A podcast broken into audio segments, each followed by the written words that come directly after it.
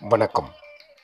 தினம்பொரு திருக்குறள் அதிகாரம் ஐம்பத்தி இரண்டு தெரிந்து விளையாடல்.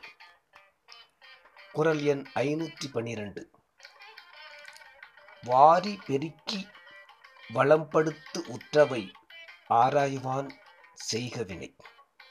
பொருள். பொருள் வரும் வழிகளை பெருக்கச் செய்து அவற்றால் வளத்தை உண்டாக்கி வரும் இடையூறுகளை ஆராய்ந்து நீக்க வல்லவனே செயல் செய்ய வேண்டும். விளக்கம்.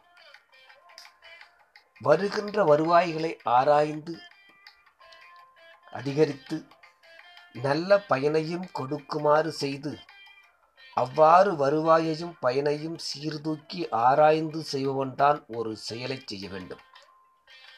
அரசாங்கத்துக்கு நல்ல வருமானத்தை காட்ட வேண்டும். மக்களும் நல்ல பலன்களை பெற்று வளர்ச்சி பெற வேண்டும். இரு துறைகளும் வளர்ச்சியடைய வேண்டும். அவ்வாறு செய்யும் திறனை பெற்றவன்தான் செயலை செய்ய வேண்டும்.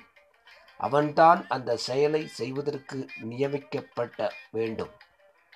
வளம்படுத்து என்றது அரசனது வருவாய் பெருகினால் மக்கள் வளம் குறையாது மிகச் செய்யும் முறையினை குறித்ததாம்.